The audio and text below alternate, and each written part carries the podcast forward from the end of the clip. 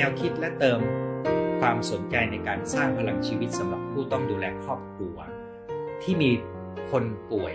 พี่ที่บ้านป่วยเป็นภาวะซึมเศร้าเนื่องจากผลกระทบของเศรษฐกิจปี 6263 ปัจจุบันได้รับยานะครับจากยาจากโรงพยาบาลแห่งหนึ่ง อาการของเขาส่งผลต่อจิตใจสามีและลูก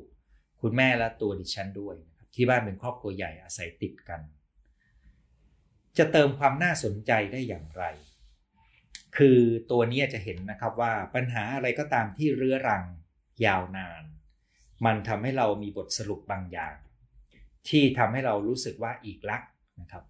เวลาที่อีกละเนี่ยมันก็คือการ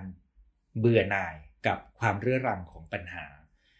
คราวนี้ทัศนคติที่แปลกใหม่จะเกิดขึ้นได้ยังไง ถ้าทุกอย่างยังดำเนินเหมือนเดิม ตัวนี้เป็นโจทย์ท้าทายมาก ผมจะลองอ่านข้อคำถามข้อต่อ แล้วเดี๋ยวจะดูว่าจะตอบอะไรเพิ่มให้ได้บ้าง 2 ก็คือหลังหลานหลานหลานวัยรุ่นและเพื่อนหลาน เป็น FC นักร้อง สิ่งที่แอบเห็นบ่อย คือมีแฮชแท็กดราม่าตบตีกับกลุ่มอื่น เป็นภาษาเหยียดหยาม บางทีอ่านและแอบช็อกภาษาด่าทอเปรี้ยวกราดใจร้าย อยากถามว่าจะช่วยเติมความน่าสนใจให้ชีวิต ด้านอื่นให้เขาได้อย่างไรนะครับ เอาละครับ เป็นคำถามที่ท้าทายผมมากนะครับ เป็นคำถามที่ดีมากๆก็คือว่า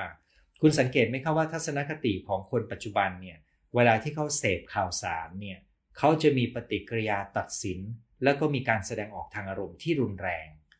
ราวกับว่าเรื่องนั้นเป็นเรื่องสำคัญของชีวิตเขาทั้งนั้นที่เขาไม่เกี่ยวอะไรเลยนะครับอันนี้คือทัศนะและวิธีปฏิบัติที่จะทำลายความสุขในชีวิตของเขาได้ ถามว่าอะไรทำให้เขาหลงเข้าไปในโลกแห่งตรงนั้นนะครับ ปัจจัยทุกอย่างที่มีอยู่ในชีวิตของเขาล้วนแล้วแต่มีส่วนเอื้อ รวมถึงอัลกอริทึมในระบบโซเชียลมีเดียนะครับ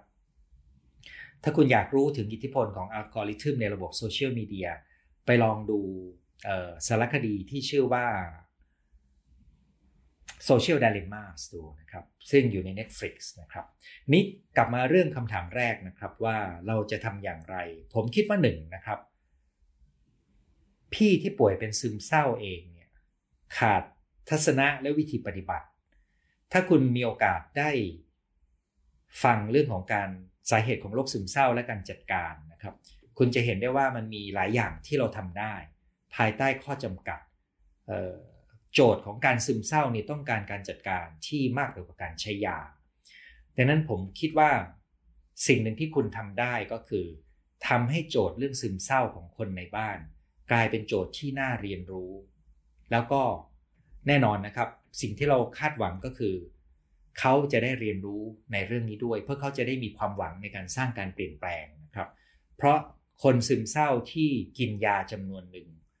แล้วได้ผลในระดับหนึ่งแล้วก็หยุดแถวนั้นเนี่ยเขาจะเริ่มเชื่อว่าเขาจะไม่หายนะครับเขาจะอยู่กับมัน ซึ่งตัวนี้เท่ากับเขาปิดเขาปิดประตูการเปลี่ยนแปลงไป เราจึงต้องเปิดพื้นที่การเรียนรู้ให้เขาถ้า แหล่งเรียนรู้ที่เป็นระบบแหล่งหนึ่งก็คือหลักสูตรออนไลน์ คอร์สออนไลน์ที่ผมทำไว้สำเร็จรูป หรือถ้าเขาพร้อมจะเดิน ถ้าเขาพร้อมจะเรียนรู้เป็นระบบขึ้น ออนไลน์เวิร์กช็อปที่เป็นผ่านซูมก็จะเกิดขึ้นในเดือนเมษายนนะครับ นั้นคำตอบของผมโดยรวมก็คือ สะท้อนทัศนะของการไม่โดนตัดสิน กับสะท้อนการเปลี่ยนโจทย์ของชีวิต ให้กลายเป็นคำถามสำหรับการเรียนรู้ รวมถึงคนที่ป่วยซึมเศร้าก็ไม่ควรจะอยู่กับ ความรู้สึกว่าตัวเองเป็นผู้ป่วยและเป็นผู้ถูกกระทำโดยสถานการณ์ แต่จะทำตรงไหนยังไงก็คือ ต้องมีความเข้าใจในการขับเคลื่อน ชีวิต ซึ่งหนึ่งในคำแนะนำเรื่องของการรักษาซึมเศร้าที่ผมแนะนำเสมอก็คือ การจัดการกลับมาอยู่กับตัวเอง บริหารกายอยู่กับใจให้หาความสุขอย่างง่าย ๆ อันนี้เป็นตัวอย่างนะครับว่า มันมีกระบวนการที่ทำให้เขาเรียนรู้วิธีการจัดการซึมเศร้า ซึ่งเมื่อไหร่ก็ตามที่เขาค้นพบนะครับแล้วผมทำประจำนะครับเขาพบว่าเพียงเขาฝึกหายใจเป็นเขาสามารถพักและมีความสงบและมีความสุขได้นะครับแค่นี้ก็เป็นการค้นพบที่เปิดความหวังให้เขาได้แล้ว แล้วมันก็จะเป็นตัวขับเคลื่อนการเรียนรู้ที่จะเดินออกจากหล่มตัวนี้นะครับ สิ่งหนึ่งที่ประทับใจนอกนะนอกจากเนื้อหาทุกตอนแล้วคุณหมอจะดูแลตอบคำถามทุกคอมเมนต์ทันใจตรงจุด เคยตั้งคำถามมาฝากไว้ ได้ไปใช้ดีขึ้นมากขอบคุณ ยินดีครับ หลังเกษียณผมเริ่มเรียนรู้ทำเกษตรพอเพียงบนพื้นที่หนึ่งไร่สองงานครับ อาจารย์ดรประสงค์สังคชัยนะครับ ตอนนี้ท่านก็ไปปลูกต้นไม้ต่างๆ แล้ววันก่อนส่งรูปมาให้ผมนะครับ ในพื้นที่ไร่กว่าเป็นเกษตรพอเพียง ในวัย ถ้าผมจำไม่ผิดน่าจะใกล้ 70 ประมาณนั้นนะครับ ขอภัยอาจารย์ที่ผมจำไม่ได้แน่นอนนะครับ เราทำงานด้วยกันสมัยที่ผมยังทำงานอยู่ในราชการกับกระทรวงศึกษาธิการนะครับ อาจารย์ก็ดูแข็งแรงนะครับ แม้ว่าจะดูแก่ไปกว่าเดิมในวงเล็บนะครับ แต่อาจารย์ดูแข็งแรงผิวคล้ำนะครับ แล้วก็ดูมีกล้ามหน่อยหนึ่งนะครับ มีความสุขครับ ซึ่งแปลว่าถ้าเรามีทัศนะในการเรียนรู้เนี่ยแม้แต่คนวัยเกษียณก็ไปเรียนรู้ที่เขาอยากจะทำเกษตรนะครับผมถามเขาว่าเขาลงแรงเองเลยไหมทั้งไร่นะครับเขาบอกเขาลงแรงเองไม่ได้ไม่ได้จ้างใครมาขุดดินนะครับ เออ อย่างเงี้ยผมผมจะไม่ได้อยากเรียนรู้ด้วยวิธีนี้นะครับ ผมไปเรียนรู้วิธีอื่น อันนี้เป็นลักษณะความแตกต่างของคนนะครับ แต่ว่าอาจารย์เขาดูมีความสุขและแข็งแรงดีครับ ท่านถัดไปนะครับ การเปลี่ยนแปลงในชีวิตการทำงานเกิดขึ้นตลอด 10-15 ปีที่ผ่านมา มีความใส่ใจอยากเรียนรู้ รู้สึกสนุกแม้เป็นงานที่รู้สึกว่ายาก แต่หากเราใส่ใจใช้เวลาทุ่มเทไปกับมันมันสนุกมากเลย ประสบสำเร็จความประสบผลสำเร็จทุกครั้งครับอยากไปต่อเปรียบเสมือนเราเล่นเกมนักรบในสนามสงคราม เมื่อเราชนะเราก็สนุกตื่นเต้น อยากไปผจญภัยกับฐานต่อไป แต่ในระยะหลังเกิดความรู้สึกขาดแรงบันดาลใจ เหมือนหมดไฟไปเฉยๆ หาสาเหตุไม่เจอ เหมือนภาระมากขึ้นทั้งส่วนตัวการงาน เวลาทำไมรู้สึกว่ามันน้อยลง อ๋อเวลรู้สึกว่าเวลาน้อยลง สมาธิถดถอยพร้อมกับความทรงจำประหนึ่งว่าเมื่อมอนย้อนกลับไป เกิดความคิดว่าเราผ่านจุดต่างๆมาได้อย่างไร เก่งแท้นักรบจะออก รบทุกศึกเมื่อถึงเวลากำลังวังชาก็ถดถอย เราจะทำอย่างไรให้มีแรงบันดาลใจในการทำงานอย่างต่อเนื่อง ในภาวะหมดไฟซึ่งผมเคยพูดในไลฟ์อยู่เหมือนกันนะครับ มันอาจจะเกิดจากความเครียดเรื้อรัง ซึ่งอาจจะเกิดจากหลายแหล่งนะครับ ความเครียดนี้อาจจะเกิดนอกเวลางานก็ได้ เช่นเรามีภาระในที่บ้าน แล้วมันใช้พลังงานเราครับพอเรามาอยู่ในที่ทำงานเราก็ยังต้องใช้พลังงาน และยิ่งในองค์กรปัจจุบันก็จะมีแรงกดดันเพิ่มเติมนะครับดังนั้นข้อแรกก็คืออาจจะต้องลองเช็คดูว่าเรามีความเครียดจากอะไรบ้างครับคราวนี้อันนั้นคือภาพรวมของชีวิตจากนั้นก็ลองมาดูว่า เราในระบบที่ทำงานของเราเนี่ยมีอะไรที่ทำให้เรารู้สึกอึดอัดไม่สบายใจหรือว่าเหนื่อยล้ากับมันนะครับ คราวนี้ถ้าเราพอจะรู้สาเหตุคร่าวๆนะครับรายละเอียดไปลองฟังดูในตอนที่ผมพูดเรื่องหมดไฟเนี่ยนะครับออพอเรารู้สาเหตุคร่าวๆแล้วเนี่ยคำถามก็คือแล้วเราจะปรับตัวเราอย่างไง ให้มันผสมระหว่างการลงมือทำกับการมีทัศนะที่ไม่ตัดสินแล้วก็เปิดรับและสนุกได้ ทดลองกับสิ่งต่างๆ ใช่ไหมครับ เรื่องนี้ก็ต้องเกิดจากการมีจุดโฟกัส ว่าเราจะไปแก้ตรงไหน หรือเราจะฝ่าวงล้อมของเราไปตรงไหนนะครับ ทันทีที่เรามีเป้าหมาย คือเราเข้าใจสภาวะว่าเกิดอะไรขึ้น แล้วเรามีเป้าหมายในการขยับ จุดที่คุณมีเป้าหมายแล้วคุณเริ่มขยับ แล้วคุณเห็นผล จุดนั้นจะเป็นจุดที่คุณกลับมามีความรู้สึกสนุกและท้าทายอีกครั้งหนึ่งนะครับ แต่ในระหว่างนี้ทุกอย่างที่เกิดขึ้นเนี่ย ฐานสำคัญของชีวิตเรื่องการกินนอนออกกำลังกาย การมีสังคม การมีความสุขอย่างง่าย ๆ เนี่ยยังคงเป็นสิ่งที่คุณต้องรักษาไว้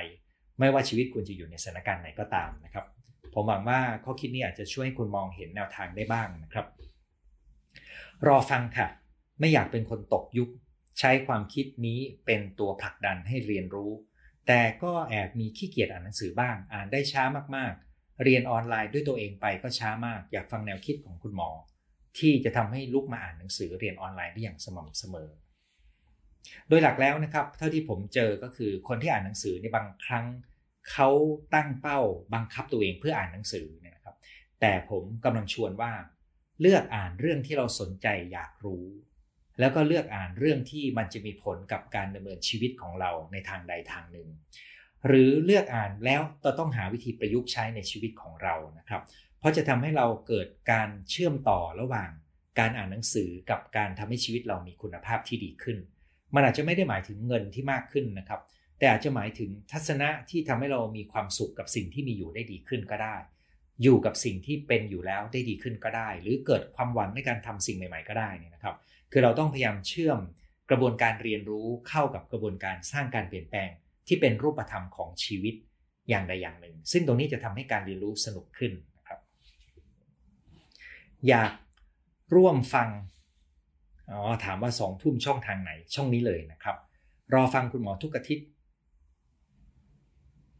คำถามจากสมาชิกทุกท่านคำตอบของคุณหมอเป็นประโยชน์มาก สร้างพลังมากคำถามค่ะคุณหมอ การเติมความน่าสนใจเกี่ยวพันกับความอยากรู้อยากเห็นของมนุษย์เพียงใด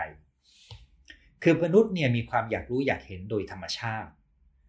แต่เมื่อเรารู้สึกว่าไม่มีอะไรน่ารู้แล้ว เช่น เรามีข้อสรุป เราตัดสินได้แล้วว่านี้เป็นอย่างนั้นอันนี้เป็นอย่างนี้นะครับ หรือเราคิดว่าเรารู้แล้ว ตอนนั้นความอยากรู้อยากเห็นก็ปิดตัวลง พอความอยากรู้อยากเห็นปิดตัวลง การเรียนรู้สิ่งใหม่ก็ไม่เกิดขึ้น เสร็จแล้วเราก็จะเริ่มเบื่อกับสิ่งที่เป็นอยู่ เพราะมันอยู่กับของเก่าซ้ำๆนะครับ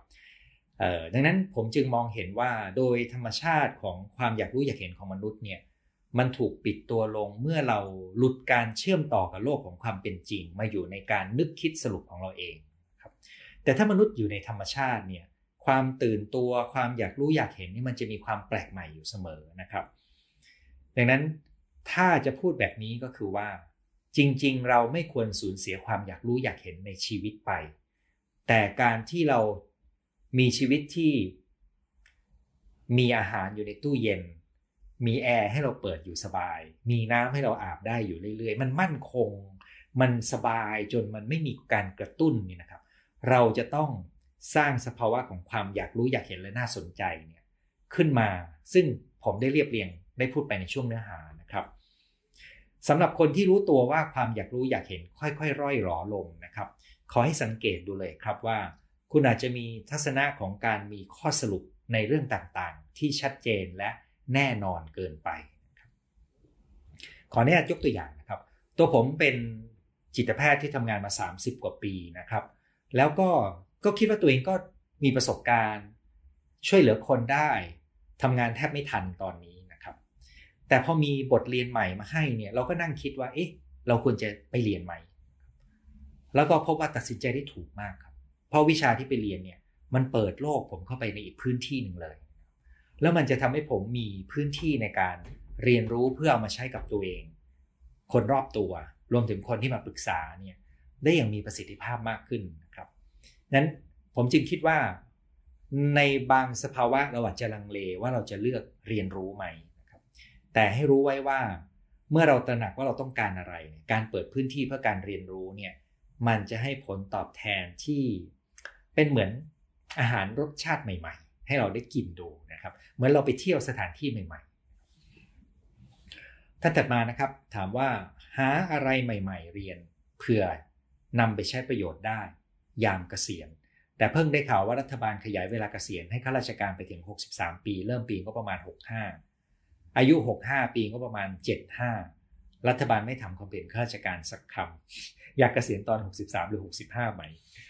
เรื่องนี้เป็นเรื่องที่น่าเห็นใจนะครับ ผมเนี่ยออกจากราชการพอดีนะครับ ไม่อย่างนั้นแล้วเนี่ยเพอๆผมต้องไปเกษียณตอน 63 นะครับ เพราะว่าจริง ๆ คือผมควรจะเกษียณที่ 65 ในปีหน้านะครับ แต่บังเอิญเกิดหลังกันยานะครับ ก็เลยนานกว่านั้นหน่อยหนึ่งคราวนี้ถ้ามองด้วยความเข้าใจรัฐบาลนะครับ ทั่วโลกตอนนี้เหมือนกันหมดเลยนะครับว่า ถ้าเราปล่อยให้คนเกษียณเร็วนะครับ ภาระ ที่จะเกิดขึ้นต่อการเงินการคลังของประเทศ จะทำให้มันไม่มีความเสถียรแน่ๆนะครับ แล้วในประเทศฝรั่งเศสที่คุณรู้หรือหลายประเทศในยุโรปในอนาคตไม่นานเนี่ยประท้วงใหญ่ก็เกิดจากการที่รัฐบาลจำเป็นที่จะต้องตัดเงื่อนไขของการเกษียณเนี่ยหรือเงินที่จะดูแลวัยเกษียณที่เปลี่ยนไปนะครับไอตัวรัฐสวัสดิการเนี่ยกำลังเป็นโจทย์ใหญ่ โดยเฉพาะเรื่องวัยเกษียณ เพราะถ้าเราเกษียณอายุเท่าเดิมแต่เราอยู่ยาวขึ้นเนี่ยแล้วก็คนเกิดใหม่น้อยลงนะครับ รัฐบาลจะไม่มีเงินมาออกแบบระบบดูแลคนเกษียณเลยนะครับผมก็ยังสงสัยอยู่เหมือนกันนะครับว่าประเทศไทยในอนาคตจะเป็นยังไง ถ้าโครงสร้างประชากรยังเป็นอย่างนี้นะครับนั้นการเพิ่มวัยเกษียณของรัฐบาลในครั้งนี้เนี่ยผมได้ยินข่าวมานานแล้วนะครับ ถ้ามันเกิดขึ้นจริงนะครับ ผมคิดว่าไม่ช้าก็เร็วมันต้องเกิดขึ้นอยู่แล้วครับ อันนี้ไม่ได้พูดเข้าข้างเขานะครับ ใครมาเป็นรัฐบาลก็ต้องมีโจทย์ข้อนี้น ไม่ได้อยู่ที่ว่าใครมาเป็นรัฐบาลครับแต่อยู่ที่ว่าเขากล้าตัดสินใจไหมนะครับไอ้โจทย์ที่จะไม่ถูกใจคนนะครับสบายดีค่ะ เหมือนเดิมค่ะ หลบฝุ่นควันที่เขาครมควันเชียงใหม่ มี work from home เรื่อยๆกำลังดี เดือนมีคอจะเริ่มเดินทางตามความจำเป็น คุณหมอดูแลสุขภาพนะคะ ขอให้ผลบุญแห่งการทำดีช่วยเหลือผู้คน มีความสุขแข็งแรงเป็นที่พึ่งคนเป็นนานๆวันนี้ยาวนิดยังเป็นสวเยาววัยอยู่อ่าท่านนี้ก็คือพี่สาวผมคนหนึ่งนะครับ เป็นอาจารย์ที่มอชอที่ใช้คำว่าพี่สาวเพราะว่าเราไปใช้ชีวิตสมบุกสมบันในช่วงที่ไปเรียนต่อต่างประเทศด้วยกัน ไปเจอกันโดยบังเอิญนะครับ ก็เลยทำให้รู้จักกันในช่วงนั้นครับเอาละครับมาตอบข้อ ข้อมูลต่อไปนะครับ ปลูกต้นไม้ค่ะ มีความสุขมากเจียดเงินเล็กๆน้อยๆไปซื้อมาปลูกทีละต้น 2 ต้น พยายามจำเกร็ดความรู้สนุกดีนะครับ สังเกตไหมครับว่า ถ้าเพียงแต่เรามีพื้นที่ของการเรียนรู้นะครับ มันจะทำให้จิตใจของเราเนี่ยมองเห็นอะไรในทางที่เป็นเรื่องของการอยากรู้ เติบโตนะครับ ค้นคว้า แล้วก็มีพื้นที่สนุกนะครับ แต่ในขณะเดียวกัน เราต้องไม่ลืมโจทย์หลักของชีวิต ที่ผมได้พูดไปว่าโจทย์สำคัญของชีวิตก็ยังต้องมีเป็นแกนกลางนะครับ ส่วนโจทย์ย่อยๆ มันเป็นโจทย์ที่เติมความสดใส เติมความสนุก แล้วแต่ว่าโจทย์ข้อไหนที่เรากำลังมอบให้กับตัวเองนะครับ การปฏิบัติธรรม การเข้าถึงสิ่งที่แม้แต่นักวิทยาศาสตร์ยังไปไม่ถึง ภูมิปัญญาของพระศาสดาทำให้ชีวิตน่าสนใจที่สุด อืมผมเห็นด้วยครับ เราเกิดมาทำไมชีวิตคืออะไรธรรมะเอามาใช้ในชีวิตประจำวัน ใช้ได้เรื่อยๆ ทุกเรื่องตรงจริงนะครับ เรียนรู้ฝึกฝนเห็นตามความเป็นจริงศรัทธาเป็นพลังทุกอย่างสำเร็จได้ที่ใจนะครับ ขอบคุณนะครับที่ส่งมาร่วมแบ่งปัน ขอพลังหน่อย พวกเราส่งพลังให้สมาชิกท่านนี้ได้เลยนะครับ ให้กับทุกท่านที่ต้องการ ถัดมานะครับการเปลี่ยนแปลงและการสูญเสียบุคคลที่เป็นที่รักมักคอยตอกย้ำจนเกิดอารมณ์แปรปรวน คือการเปลี่ยนแปลงเนี่ยมันอาจจะเป็นสภาวะคุกคาม หรือเป็นสภาวะที่ท้าทายก็ได้นะครับ แต่ความสูญเสียมักจะนำมาซึ่งความรู้สึกเศร้าเสียใจได้ในช่วงแรก และมันก็อาจจะเป็นโอกาสในการเติบโตของเราในช่วงถัดไปได้ด้วยเช่นกัน ดังนั้นมันเราบังคับไม่ได้ว่าจะเกิดอะไรขึ้นในชีวิตนะครับ แต่ทัศนะของเราเวลาที่เกิดขึ้นแล้วเนี่ย จะมีผลต่อการที่เราจะอยู่กับมัน แล้วก็เติบโตจากสิ่งนั้นได้ดีเพียงใดดังนั้นผมก็ให้กำลังใจกับสมาชิกท่านนี้นะครับ ที่มีความสูญเสียบุคคลนั้นเป็นที่รักคำแนะนำที่ผมเคยแนะนำคนที่สูญเสียแล้วไม่ได้รู้สึกเศร้าก็คือเปิดโอกาสให้ตัวเองได้เศร้า อยู่กับความเศร้าได้นะครับ แล้วเมื่อถึงเวลาความเศร้ามันจะผ่านไป เราจะเข้าใจธรรมชาติของ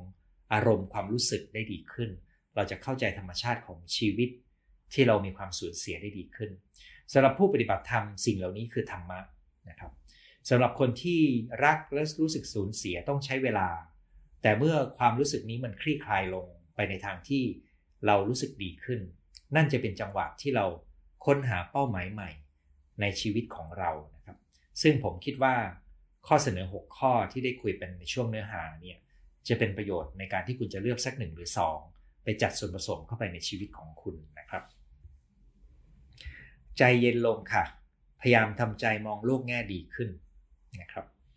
ใจเย็นลงมองโลกแง่ดีก็แปลว่าเราไม่รีบตัดสินด้วยนะครับ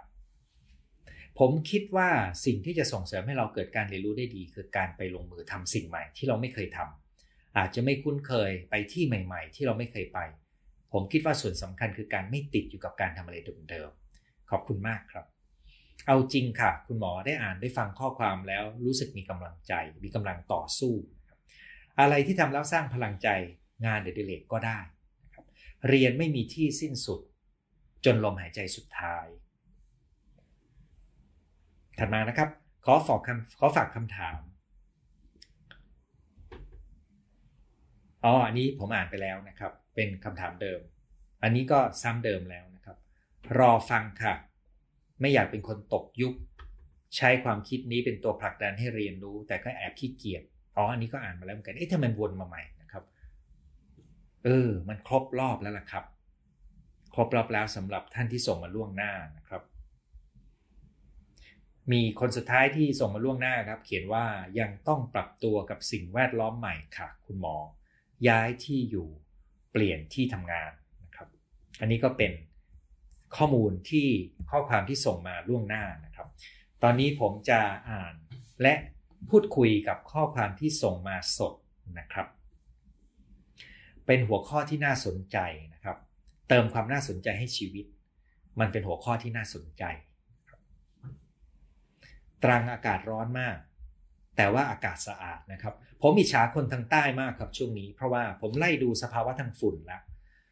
มันไม่มีตรงไหนที่จะไปอยู่ได้ด้วยความรู้สึกว่าที่นี่อากาศดีพอเลยนะครับ ยกเว้นไปทางใต้ล่างๆเลย จากนอร์เวย์นะครับ จากแม่สวยนะครับ เชียงรายก็ฝุ่นหนักเลยนะครับ นอร์เวย์อีกท่านหนึ่งนะครับ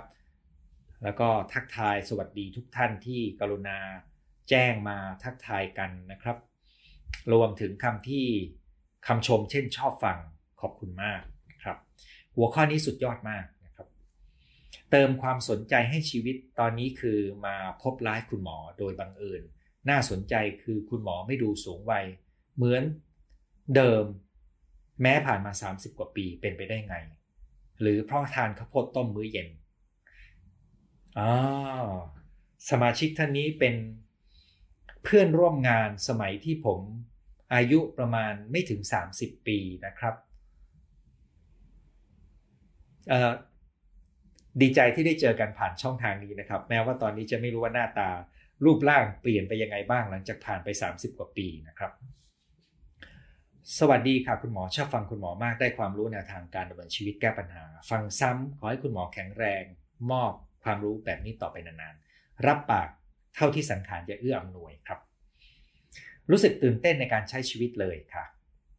ฟังแล้วรู้สึกตื่นเต้น โอ้ยินดียินดีมากเลยครับ จากเบลเยียมภาพเสียงชัดนะครับ ทุกวันนี้เติมความน่าสนใจให้ตัวเองโดยการเปิดตัวเองทำสิ่งใหม่ ๆ เปิดโลกทัศน์ หันมาขายออนไลน์ ศึกษาเรียนรู้ เพื่อพัฒนาตัวเองทั้งภายในและภายนอก ซึ่งผมเชื่ออย่างหนึ่งนะครับว่า คือความสนุกในการที่เราจะทำอะไรใหม่ เช่นการขายของออนไลน์นี่นะครับในจุดเริ่มต้นมันแม้ว่ารายได้จะเป็นตัวกระตุ้นที่สำคัญเนี่ยแต่มันจะต้องมีช่วงเวลาที่เราลองผิดลองถูกนะครับ แล้วรายได้อาจจะยังไม่ใช่กลับมาได้อย่างที่เราอยากให้เป็นนะครับแต่ความสนุกมาอยู่ตรงการค่อยๆเรียนรู้ไปด้วยนะ ส่วนผลลัพธ์จะเป็นยังไงเนี่ยมันอยู่ที่การปรับกลยุทธ์ แล้วก็เรียนรู้ไประหว่างทางจริง ๆ เลยนะครับ หัวข้อสัปดาห์หน้าอยากขอการสร้างขวัญกำลังใจในสถานการณ์โควิด อืมแต่ว่าตอนนี้ยังรู้สึกกดดันอยู่กันใช่ไหมครับ ตั้งใจว่าจะฝึกทักษะสบายๆกับการไม่รู้และไม่กลัวที่จะทำอะไรผิด เพราะมันคือสาเหตุแห่งความทุกข์ของตัวเองในช่วงที่ผ่านมา ที่จริงมันเป็นสาเหตุและความทุกข์ของคนส่วนใหญ่นะครับ เพราะเราเกิดมาในสังคมที่เน้นว่าเราต้องมีคำตอบ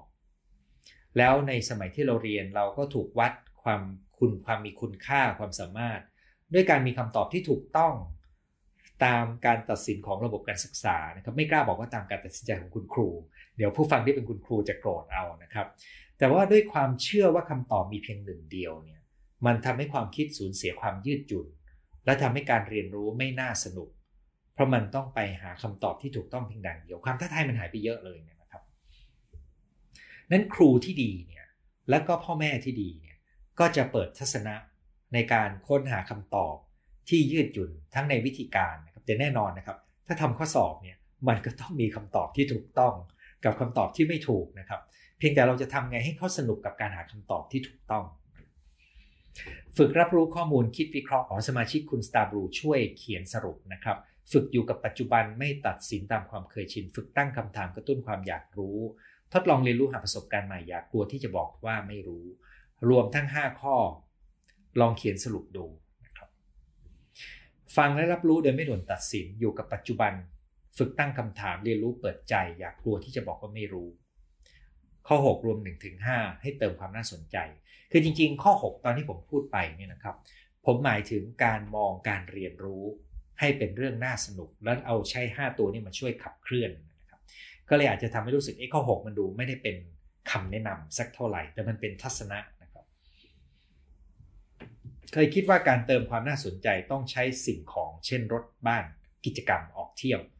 แต่ฟังคุณหมอแล้วให้ละเลียดความสุขอย่างง่าย เช่น กินข้าวรับรู้รสชาติ ชีวิตก็ดูง่ายขึ้นเยอะครับ อยู่กับปัจจุบันทำสิ่งที่มีให้ดีฝึกทำอะไรต่างๆ มากขึ้น กินนอนออกกำลังกายดีขึ้นมาก ขอบคุณครับคุณหมอดีใจที่คุณได้ประโยชน์นะครับ ไม่อยากรับรู้พ่อชอบเก็บของเข้าบ้าน จนรกสกปรกเหม็นเน่า บอกก็บอกว่าอยากให้อยากได้อายุ 80 ถ้าท่านเก็บของเข้าบ้าน ตอนนี้มีหลายคนที่มีปัญหาซื้อของออนไลน์ลกบ้านเลยนะครับ ผมกำลังคิดว่าจะมีสักครั้งหยิบมาคุยกันอยู่เหมือนกัน แต่ถ้าเก็บของสกปรกเข้าบ้านอันนี้อาจจะต้องดูนะครับว่าเป็นอาการเริ่มต้นของสมองเสื่อมไหมนะครับคนที่เริ่มต้นสมองเสื่อมบางทีจะมีพฤติกรรมแปลกๆ ได้อยู่เหมือนกัน ขอบคุณที่คุณเอี่ยมบอกว่าหัวข้อน่าสนใจนะครับ พยายามสร้างความสุขให้ตัวเองไม่อมทุกข์เพราะตัวเองทุกข์มาตลอด ไปพบจิตแพทย์กินยามาหลายเดือน แต่หยุดยาเพราะใจสั่น ยังคงรบกวนชีวิตยังคงเศร้า โทษตัวเองเมื่อคราวมีเรื่องราวในชีวิตนะครับเอออย่างที่แนะนำนะครับมันมีวิธีการรักษาดูแลอาการซึมเศร้าในส่วนที่ไม่ใช้ยา ถ้าคุณหยุดยาแล้ว คุณก็ยิ่งน่าจะต้องใช้วิธีนี้ให้มีประสิทธิภาพขึ้นนะครับคำว่าน่าสนใจในความหมายที่ต้องการคือมีชีวิตชีวา อาจารย์ทำอย่างไร ที่จริงความมีชีวิตชีวาเนี่ยมันผสมกันระหว่าง สภาวะทางใจข้างใน วิถีชีวิตที่เราใช้ กับวิธีที่เราปฏิบัติใช่ไหมครับ ในภาพรวมที่ผมเสนอไป5บวกหนึ่งข้อเนี่ยก็คือสิ่งที่อยากจะแนะนำเลยนะครับ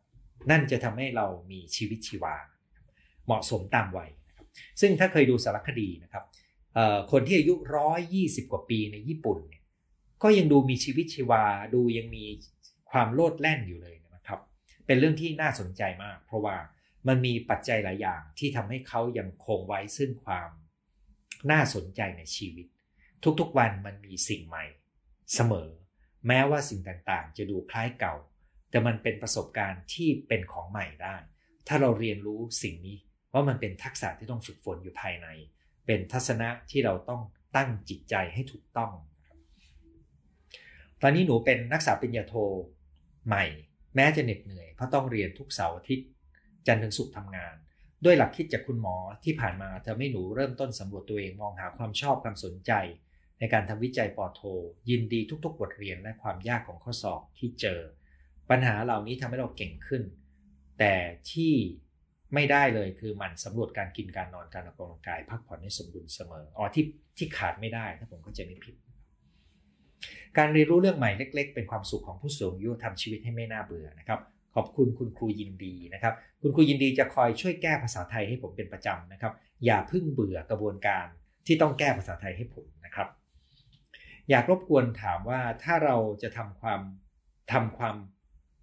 ถ้างานที่เราทำหมดความน่าสนใจ และขาดแรงบันดาลใจ การจัดการกับความรู้สึกตรงนี้ คือเราควรจะมองเนื้องานหรือมองอะไรที่ทำให้เรารู้สึกน่าสนใจหรือเปล่า ส่วนตัวไม่ได้หมดไฟ แต่งานที่ทำอยู่ดันทำให้เราหมดไฟ คือความสุขและความมีชีวิตชีวา และความน่าสนใจในงานเนี่ยมันเกิดจากหลากหลายปัจจัยนะครับ ตัวเนื้องานก็เป็นตัวหนึ่ง ตัวความสัมพันธ์ในที่ทำงานก็เป็นตัวหนึ่งนะครับ ตัวเงื่อนไขที่งานนั้นได้มอบให้กับเราที่ทำให้เรามีชีวิตที่น่าสนใจก็เป็นอีกตัวหนึ่งในระบบงานก็มีส่วน เช่นความเป็นธรรม ความก้าวหน้า เนี่ยเวลาที่คุณบอกว่า มันหมดความน่าสนใจเนี่ยมันเป็นปัญหาที่ตัวเนื้องานที่ซ้ำและไม่ท้าทาย หรือมันเป็นปัญหาที่ความสัมพันธ์ในที่ทำงาน ที่ทำให้คุณรู้สึกเครียดและเบื่อหน่ายก็จำเป็นที่ต้องแก้ให้เป็นไปตามจุดเหล่านั้นนะครับ ซึ่งถ้าผมจำไม่ผิดผมเคยพูดเรื่องนี้ในรายละเอียด ในไลฟ์ที่ว่าด้วยเรื่องจัดการภาวะหมดไฟนะครับ ลองไปฟังเพิ่มเติมนอกเหนือจากที่ผมชวนแยกแยะสาเหตุ ปัจจัยแล้วก็จะได้รู้ว่าเราจะจัดการตรงไหนนะครับ อย่างไรก็ตามถ้าเราต้องอยู่ในงาน เนื่องจากเราต้องตั้งใจว่าเราจะอยู่อีกสักพักเพื่อให้เรามีความมั่นคงทางการเงิน แล้วเราจะได้ขยับขยายต่อเนี่ยนะครับ กรณีแบบนั้นเนี่ยเราต้องอยู่เหมือนการตั้งโหมดว่าเราจะอยู่ แล้วเราจะจดจ่อกับอะไร เพื่อทำให้เรายังมีความสุขได้ โดยทั่วไปเวลาที่เราทำงานในแบบเดิม แล้วจะทำให้เรารู้สึกน่าสนใจได้ ก็ต่อเมื่อเราต้องมองเห็นความแปลกใหม่ และตั้งเป้าหมายให้มันเป็นเรื่องท้าทาย ซึ่งอาจจะฟังดูแปลกว่าเอ๊ะงานเก่าจะมีเป้าหมายท้าทายได้ยังไง เช่นเราอาจจะตั้งเป้าว่า เราจะทำให้เสร็จเร็วขึ้นในเวลาหนึ่ง และจับเวลาดูว่าทำได้ไหมนะครับ หรือเราจะทำให้มีคุณภาพมากขึ้น เพื่อท้าทายตัวเองดู ภายใต้นี้คือเราทำของเราเองนะครับ ยังไม่ต้องไปยุ่งกับคนอื่น แล้วเราจะรู้สึกว่าของเก่าเนี่ยมันมีอะไรให้เล่นได้ ทันทีที่เราได้สิ่งนี้มานะครับว่าของเก่ามีอะไรให้เล่นได้เนี่ยตรงนั้นเราจะพบว่าความน่าเบื่อมันหายไป ซึ่งอันนี้อยู่ภายใต้การควบคุมของเราโดยตรงเลยนะครับ คือภายใต้เนื้องานของเรา แต่ระบบงานที่ดีจะเอื้อต่อการที่เราจะมาเล่นพวกนี้นะครับถ้าระบบงานมีข้อจำกัด ถึงจุดหนึ่งคุณต้องถามครับว่า คุณจะอยู่ที่นี่ต่อหรือคุณจะไปที่อื่น งานที่ผมทำอยู่บางครั้งรู้สึกว่าซ้ำพูดเรื่องเดิม เนื้อหาเดิม ยิ่งสอนแบบออนไลน์ รู้สึกพูดอยู่คนเดียว อืม เป็นเรื่องน่าเห็นใจตรงว่า อะไรก็ตามที่ซ้ำๆมันจะเริ่มรู้สึกว่ามันไม่สนุกงั้นเราจะเติมส่วนผสมที่น่าสนุกเข้าไปได้ยังไงนะครับ งานสอนเนี่ย ผมต้องเรียนอย่างหนึ่งนะครับ คือผมอาจจะสอนไม่ไม่บ่อยเท่ากับอาจารย์ท่านนี้นะครับ แต่ว่า ผมสอนแต่ละครั้งผมไม่เคยสอนเหมือนกันเลยนะครับสาเหตุก็เพราะว่ามันจะมีไอเดียในการปรับบางส่วนอยู่เรื่อยๆ ส่วนหนึ่ง อีกส่วนหนึ่งก็คือกระบวนการที่มีปฏิสัมพันธ์กับผู้เรียนเนี่ยมันนำไปสู่การปรับเนื้อหาใหม่ อย่างไรก็ตามถ้าจะแฟร์กับอาจารย์เนี่ยมันเงินเนื้อของผมเป็นเนื้อทางจิตวิทยา เป็นเรื่องของจิตใจธรรมชาติของคนดังนั้นผมก็ปรับได้เรื่อยๆ เพราะผมสอนแต่ละหลักสูตรเนี่ยผมปรับตามเนื้อผู้เรียนโต้ตอบกับผมยังไง เอาตัวอย่างมาคุยกันยังไง นี่ถ้ากลับไปสอนเนี่ยอาจารย์มหาลัยที่มีเนื้อที่ต้องสำเร็จต้องสอนให้ได้ตามนั้นตามนี้เนี่ยนะครับ ผมคิดว่าสิ่งที่น่าทำก็คือทุกๆ ครั้งที่เราจะสอนเรื่องเก่าเนี่ยเราน่าจะลองดูว่าเราอยากจะใส่ส่วนผสมใหม่อะไรเข้าไปในนั้นบ้าง ถ้าจะเปรียบเทียบไปก็เหมือนกับการปรุงอาหารนะครับเขาหนาเราอาจจะทำไข่เจียวนะครับ แต่ว่าในไข่เจียวนั้นเนี่ยเราอาจจะใส่ส่วนผสมบางอย่าง เพื่อให้มันมีความแปลกใหม่ แล้วสร้างประสบการณ์ที่แตกต่างดู อย่างน้อยสำหรับผู้สอนเนี่ยทันทีที่เรามีทัศนะที่มันน่าสนุกน่าสนใจเนี่ยทัศนะเช่นนี้มันจะส่งผ่านให้กับผู้เรียนได้ด้วยครับแต่ถ้าผู้สอนยังรู้สึกเองเลยว่ามันไม่สนุกนะครับการจะส่งผ่านความน่าสนใจให้ผู้เรียนจะยากขึ้นนะครับผมผมมีมีข้อคิดเห็นแค่นี้นะครับ เพราะว่าไม่ใช่คนที่มีอาชีพด้านการสอนโดยตรง ถ้า มีคำพูดไหนเป็นการล่วงเกินต้องขออภัยด้วยนะครับ แต่ว่านี่พูดเพราะว่ารู้จักกับอาจารย์ท่านนี้ขออนุญาตไม่อ่านชื่อ เพราะว่าบังเอิญเป็นการส่งคำถามที่เป็นการปรึกษามานะครับ วันนี้ภาพตัดไปตัดมาแปลกๆ ไม่แน่ใจว่าอยู่ที่สัญญาณอินเทอร์เน็ตไหมนะครับ อยู่ในแวดวงธุรกิจมาตลอดชีวิตคิดปลูกต้นไม้เศรษฐกิจแบบผสมผสานตอนอายุ 64 พบว่ามีเรื่องน่าสนใจให้คนคว้าหาความรู้มากมาย ยิ่งได้ลงมือทำให้เป็นรูปร่าง ไม่ได้ลงมือแรงเองนะครับ ยิ่งมีความสุขกับการเรียนรู้ครับนั้นทุกคนก็ต้องการเหมือนเป็นโครงการหรือเป็นโปรเจกต์ที่ทำให้เรามีสิ่งกระตุ้นความสนใจนะครับ แล้วก็โปรเจกต์นี้ก็อาจจะเป็นโปรเจกต์ที่เป็นเรื่องนอกตัว เช่น ที่เราจะปลูกไม้เศรษฐกิจ หรืออาจจะเป็นโปรเจกต์ที่เป็นโปรเจกต์เกี่ยวกับชีวิตของเราก็ได้ เราทำโครงการ มีหนังสือเล่มหนึ่งที่เขาเขียนเขาทดลองกับชีวิต พื่อหยิบเอาหลักคิดในเรื่องความสุขไปลองแปลงดูนะครับ แล้วเขาก็ใช้คำว่ามันเป็นโครงการความสุขของชีวิต ถ้าคุณสนใจคุณอาจจะหยิบเอาความรู้ในสิ่งที่ได้ไปทำเป็นโครงการของชีวิตดูก็ได้ ถ้าเป็นคนมีงานเดิเลกหลากหลายมาตลอด ศิลปะดนตรีโยคะ อ่านหนังสือหลายประเภท แต่หลังๆ เริ่มรู้สึกว่าตัวเองอยากทำไปหมด อยากทำให้ดีที่สุด แต่มีเวลาไม่พอ กำลังก็มีไม่พอ งานหลักก็เยอะ ตอนนี้เลยพยายามเลือกงานเดิเลกที่รักที่สุดคือวาดรูปทำได้ดีแล้วก็ดีขึ้นทำได้ดีแล้วทำให้ดีขึ้น ลงลึกขึ้น แต่อีกใจก็คิดว่าเราไม่ควรมุ่งงานเด็ดเลกที่ไม่ก่อให้เกิดรายได้ แต่ควรศึกษาอย่างอื่น เพื่อให้ตัวเองมีชีวิตที่กว้างขวางคุณหมอมีความเห็นอย่างไร ผมคิดว่ามันเป็นตัวเลือกครับ คืองานเด็ดเลก โดยตัวมันเองมันให้คุณค่าภายในนั้นนะครับ โดยเฉพาะถ้างานเด็ดเลกนั้นทำให้เราได้เชื่อมต่อกับตัวเรา และได้เชื่อมต่อกับความหมายของชีวิต แต่งานเด็กบางอย่าง มันอาจจะไม่ได้พาเราไปสู่ตรงนั้นก็ได้นั้นอาจจะต้องดูรายละเอียด อย่างการวาดรูปเนี่ยผมคิดว่ามันสามารถนำมาใช้ในการอยู่กับตัวเองได้ดีนะครับ แล้วงานวาดรูปก็ยังถูกเอาไปใช้เป็นส่วนหนึ่งในการเยียวยาจิตใจได้ด้วย มันทำให้เราเข้าใจอารมณ์ความรู้สึกของเรานี่นี่คือคุณค่าที่มันมอบให้ที่วัดไม่ได้เป็นตัวเงิน คราวนี้ถ้าคุณไปทำอย่างอื่น แล้ววัดได้เป็นตัวเงิน มันก็จะเกิดคำถามว่า อันไหนมันดีกว่ากันนะครับ อันไหนมันดีกว่ากัน ถ้าคุณเป็นคนที่มีเงินเยอะอยู่แล้ว คุณก็จะรู้สึกว่าเงินเพิ่มขึ้นแค่นี้ ฉันไม่เอาฉันขอ ความสุขและการค้นหาตัวเองผ่านงานศิลปะ แปลว่าคุณให้น้ำหนักกับตัว ตัวความสุขและการค้นหามากกว่าเงิน แต่ถ้าคุณมีรายได้ไม่มากนัก แล้วคุณยังต้องการสร้างรายได้ที่มั่นคง ให้มากขึ้น คุณก็อาจจะพบว่าอะไม่เป็นไร ฉันอยากจะมาสร้างรายได้เพิ่มขึ้น และฉันพร้อมที่จะแลกกับการลดเวลาที่จะอยู่กับตัวเองผ่านงานศิลปะลงก็ได้นะครับ จึงเป็นทางเลือกและการเลือกแบบนี้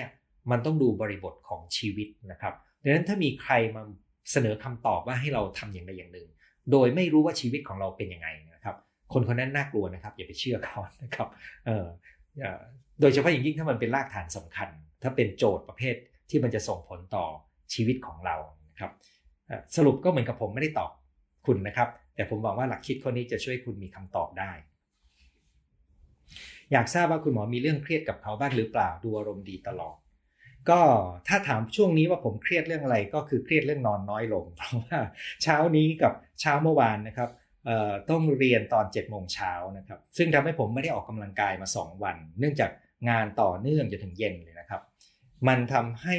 ความสุขพื้นฐานของชีวิตหายไปหน่อยนึงมันมีความเครียดในร่างกาย แต่มันไม่ได้มากในระดับที่ทำให้ความรู้สึกในตัวเราเปลี่ยนไปนะครับ เพราะว่าเวลาที่เราฝึกพวกนี้อยู่เรื่อยๆเนี่ยอย่างวันนี้ผมใช้ลูกบอลใหญ่ๆเนี่ย มานอนหงายแล้วก็กลิ้งนวดหลังนะครับ แล้วก็เวลาเรียนผมก็ใช้ลูกบอลเนี่ยนั่ง โดยที่แทนที่จะนั่งเก้าอี้ ผมก็นั่งบนลูกบอลแทน มันก็ทำให้ความล้าเนี่ยที่มีต่อร่างกายมันไม่เป็นมากครับจึงเป็นรายละเอียดที่เราจะต้องค้นหาวิธีจัดการให้ดีขึ้นดังนั้นถามว่าเครียดไหมก็มีความเครียดตามภาษามนุษย์นะครับ แล้วเราก็ต้องฝึก ผมก็ทำสิ่งที่ผมชวนคุยทั้งหมดกับชีวิตตัวเองด้วยนะครับ ก็เลย คิดว่ามันมีความลงตัวในระดับหนึ่งครับ แต่ไม่ว่าจะยังไงชีวิตมนุษย์มันก็มีทุกพื้นฐานที่เราหลีกเลี่ยงไม่ได้ เช่น ปวดเมื่อยเนื้อตัวนะครับ เช่นบางช่วงเวลาที่เจอฝุ่นแล้วเรารู้สึกไม่ค่อยสบายไอ้ตรงนี้มันเป็นทุกพื้นฐานครับ สวัสดีครับคุณหมอดูสดใสเช่นเคย ผมสบายดีครับ วันนี้ผมมาทันคุณหมอเพื่อติดตามสิ่งดีๆ ความรู้ใหม่ๆ ขอบคุณภาพเสียงชัดเจนจากบาร์เซโลนา หลังเกษียณเติมความน่าสนใจให้ชีวิตโดยการพัฒนาจิตใจ ศึกษาธรรมชาติภายในให้มากขึ้น ศึกษาเรื่องที่พระพุทธองค์ทรงตรัสไว้ให้เป็นมรดกทำไว้ เวลาชีวิตเหลือน้อยแล้วครับ สาธุภูเก็ตควันจากอินโดนีเซียปกคลุมมากค่ะ วันนี้อ๋ออันนี้เป็นเรื่องข้อมูลใหม่ที่ผมยังไม่ได้อ่านข่าวเลยนะครับ วันนี้ ทางใต้เนี่ยถ้าจะมีปัญหาก็จะมีปัญหาจากฝุ่นควันที่มาจาก พื่อนบ้านจากข้างใต้นะครับ ฝุ่นที่รวมถึงฝุ่น PM 2.5 หรือฝุ่นจากเท่าภูเขาไฟเนี่ยนะครับเฉพาะฝุ่น PM 2.5 เนี่ยถูกพัดลอยได้เป็นร้อยร้อยกิโลนะครับนั้นเวลาที่คุณดูฝุ่นเนี่ยอย่าไปดูตำแหน่งว่าเออเราห่างจากตรงนั้นประมาณสัก 20 กิโล 50 กิโลแล้วไม่เป็นไรนะครับ ตัวสำคัญมันอยู่ที่ทิศทางลมครับ แล้วก็จะเป็นปัญหาที่เราหนีไปไหนก็ยากเหมือนกัน มีคนถามมาว่า คุณหมอค่ากัญชาช่วยให้นอนหลับจริงไหม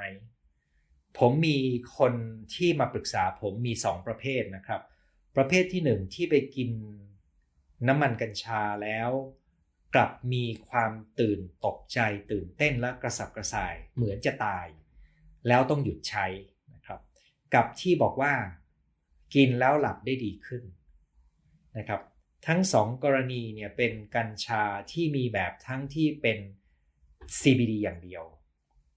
กับที่เป็นผสมที่มี THC อยู่ด้วย